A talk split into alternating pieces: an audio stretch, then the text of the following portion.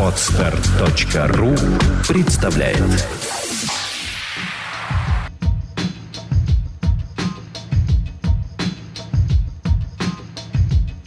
Добрый день, дорогие радиослушатели.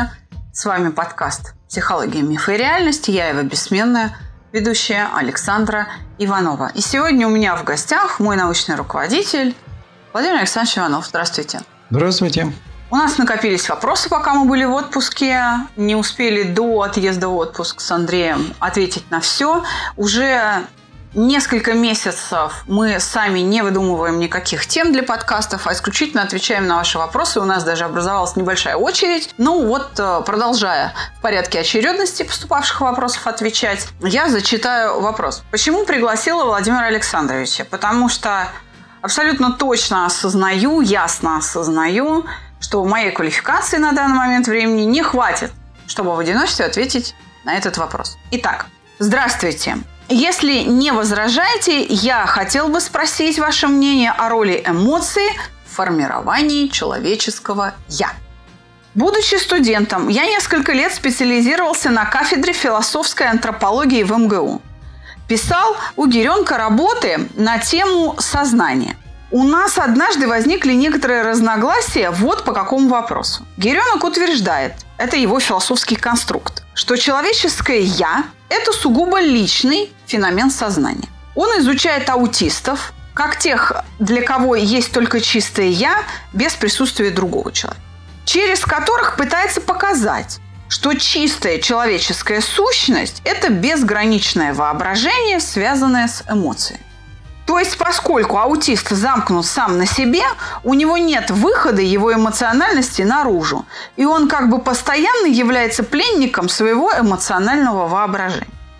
Я изучал некоторые работы в области нейрофизиологии, например, концепцию зеркальных нейронов Резолати, а затем Рамачандрана. И пришел к выводу, что я – это скорее продукт взаимодействия с другим человеком. Так как с момента рождения Человек находится с другими людьми, например, с матерью, и уже соотносит себя вот с ней. Как вы думаете, аутист – это человек абсолютного «я» или все же человек без «я», так как он лишен возможности сопоставить себя с другими? Спрашиваю, потому что ваша школа видит подход человека через эмоцию, что мне более-менее понятно в срезе столкновения эмоционального и рационального. Как сказал бы наш дорогой Биркин, точки зрения кода речи вопрос, конечно, очень тяжелый для восприятия. Структура речевого сигнала тяжела для восприятия, но я думаю, что если наши подписчики не поленятся пару раз прослушают этот момент, они, в общем-то, поймут, о чем речь. Давайте, Владимир Александрович, хотя бы попробуем с русского на нормальный немножко перевести вопрос. О чем он спросил? Да. Речь идет о том, как формируется сознание человека. Раз. И как формируется его личная концепция «я». То есть само сознание. Да, или самосознание. И отсюда, собственно говоря, идет и рассуждение. Задача это, несмотря на то, что она философская, ставит вопрос это философ, а она имеет чисто практический характер. И, собственно говоря, этот практический характер хорошо э, реализуется в нашей работе, повседневной работе, которая называется работа с саногенного мышления, обучение людей саногенного мышления. Итак, вопрос «я». Начнем несколько отвлеченно, казалось бы. Издалека начнем. Издалека. Да? Хорошо. Итак, вот когда мы хотим понять, увидеть свое лицо или свое тело, какие-то места, которые недоступны нашему зрению, что мы делаем? Мы подходим к воде, какой-то объект, который должен показать нам наше лицо, а лучше всего зеркало. Да, зеркало. Мы смотрим физическое верно. тело, мы должны увидеть через то зеркало, должен быть противостоящий нам предмет или объект. Объект или субъект, да. да. А как увидеть собственное я? личность, собственно. Какой я, по каким своим свойствам. Зеркало мне это покажет? Мне это покажет другой человек. Когда вот, я что-то да. сделаю, и, например, мама мне говорит, да, какая ты хорошая или какая ты плохая, да, то есть... То есть может только другой человек показать, какой я. Да. На самом деле нужно сравнение, увидеть предмет или оценка другого предмета, который укажет мне на мое свойство личности. То есть в этом смысле вот автор вопроса прав, когда он пришел к выводу, что я – это результат вот сравнения себя с другими, взаимодействия конечно. себя Если мы другим. простые вещи, если человек живет в нашей среде, да, вот в нашей русской среде, он взаимодействует с теми же людьми, с которыми его окружает. Но этот может человек иметь черный цвет кожи, черный.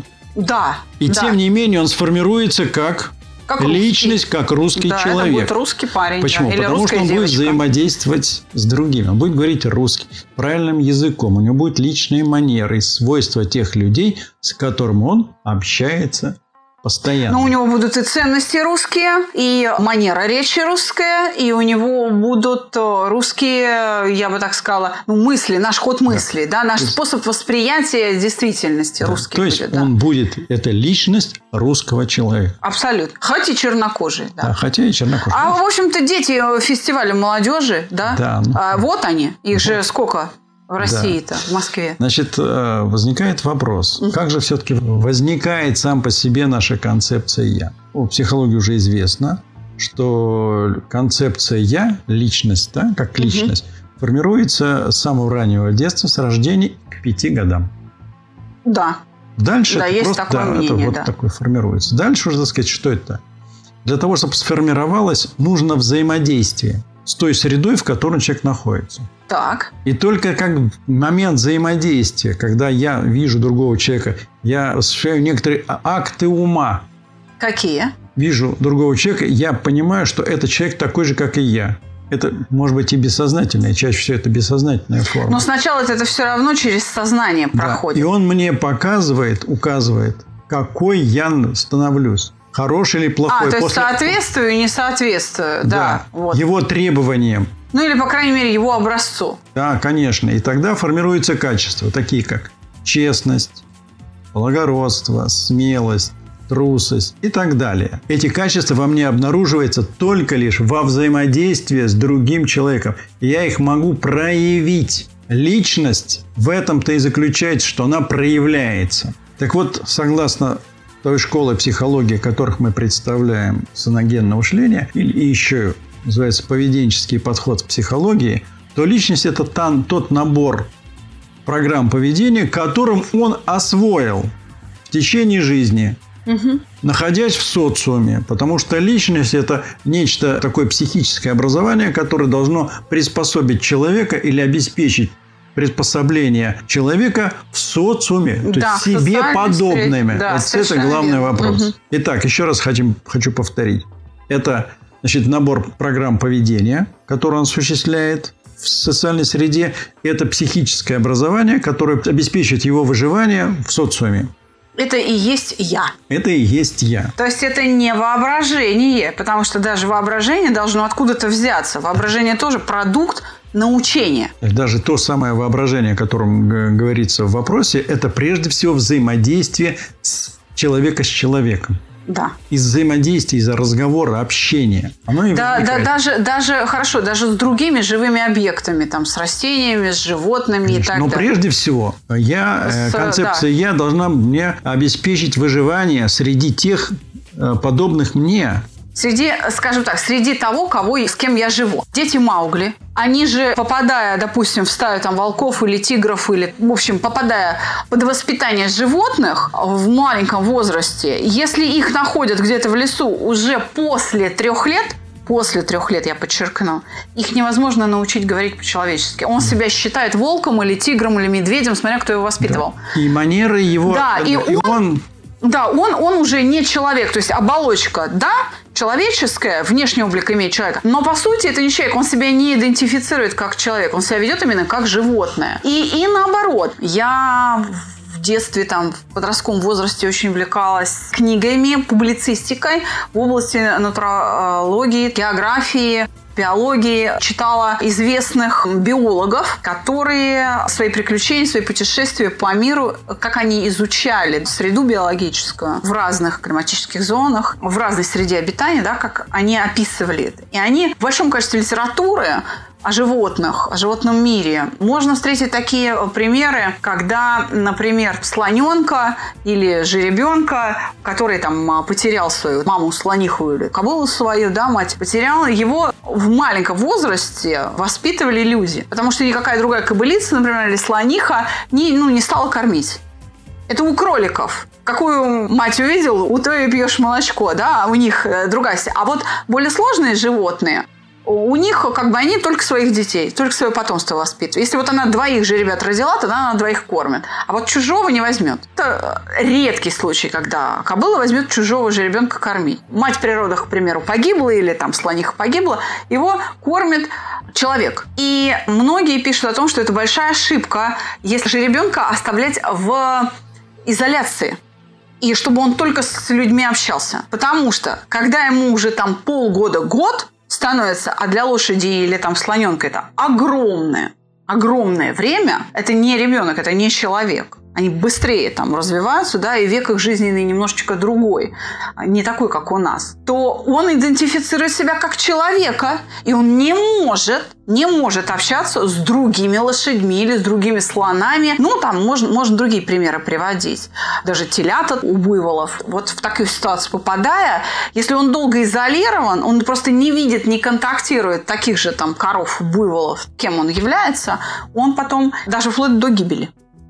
То есть стадо отвергает есть его, и он гибнет. Нужна идентификация себя с тем, с кем рядом находишься. Так вот, личность как раз и проявляется тем, что мы идентифицируем себя с теми, с кем рядом находимся. В данном случае теми людьми, которым мы принадлежим как Homo sapiens. Но тут вопрос даже глубже. А эмоции это как? Да, да, я только хотел спросить, а при чем же здесь эмоции? Ведь автор вопроса как раз и говорит, через призму эмоций, то как? Но если мы просто посмотрим на людей, которые нас окружают, то что мы видим? Что, собственно, живущие люди вокруг нас проявляют разные эмоции. Да.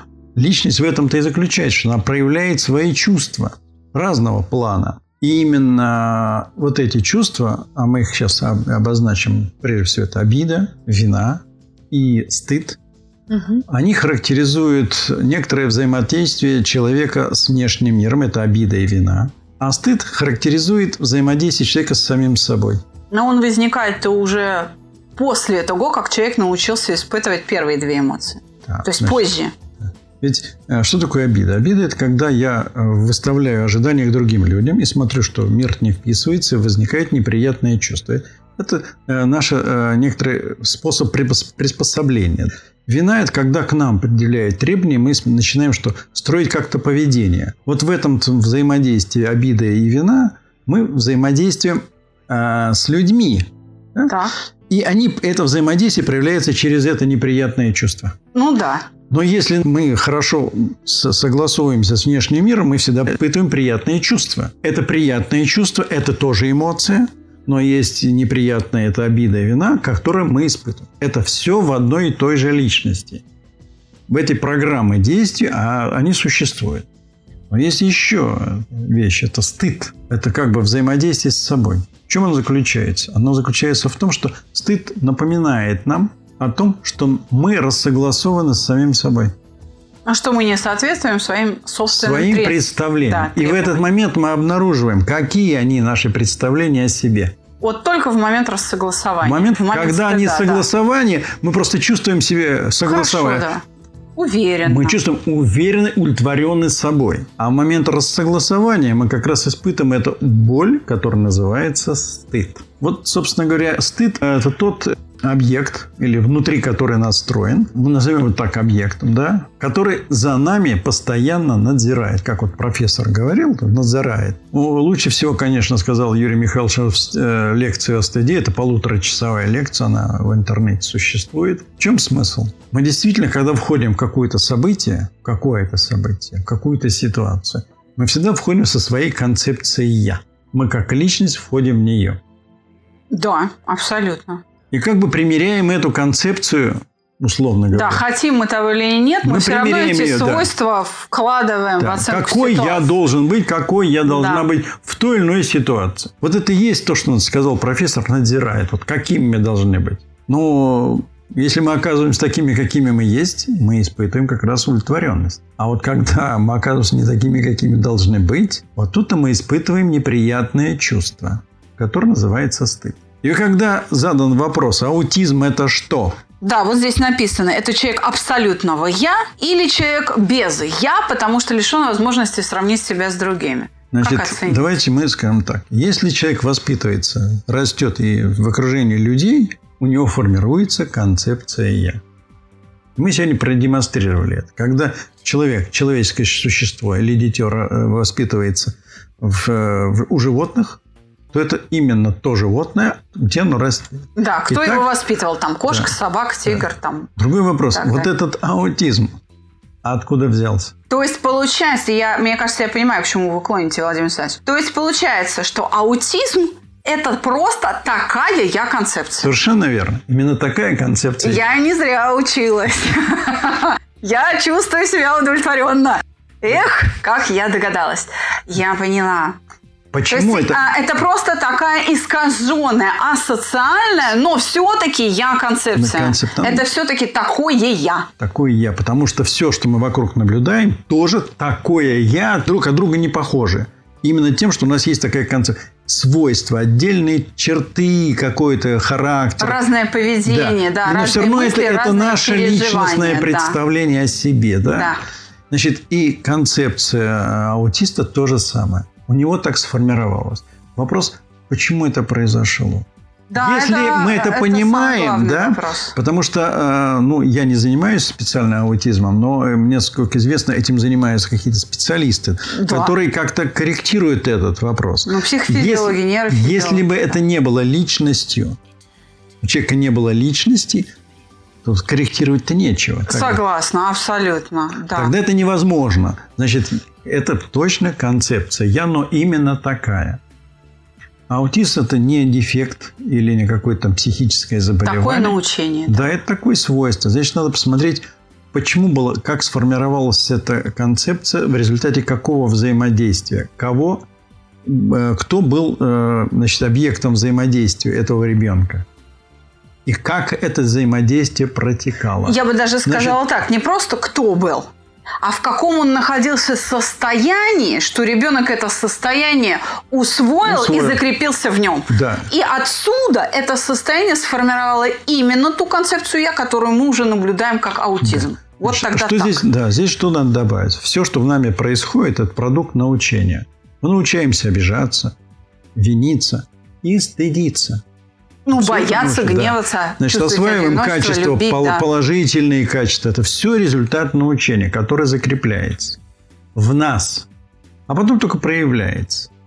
Да, в той или иной форме поведения. Да. Другое дело, что мы понимаем, что саногенное мышление позволяет эту корректировку производить и личностных качеств, и свойств их взаимодействия с внешним миром. И здесь то же самое. С возрастом, когда человек растет, нужно понять, что аутизм – это тоже продукт научения – значит, он поддается коррекции. Владимир Александрович, даже я, даже я чему-то научилась. И это очень хорошо. Повышаем квалификацию с помощью подкастов. С вами была «Психология, миф и реальность». У меня в гостях Иванов Владимир Александрович. Всего доброго, дорогие слушатели. До свидания. До свидания.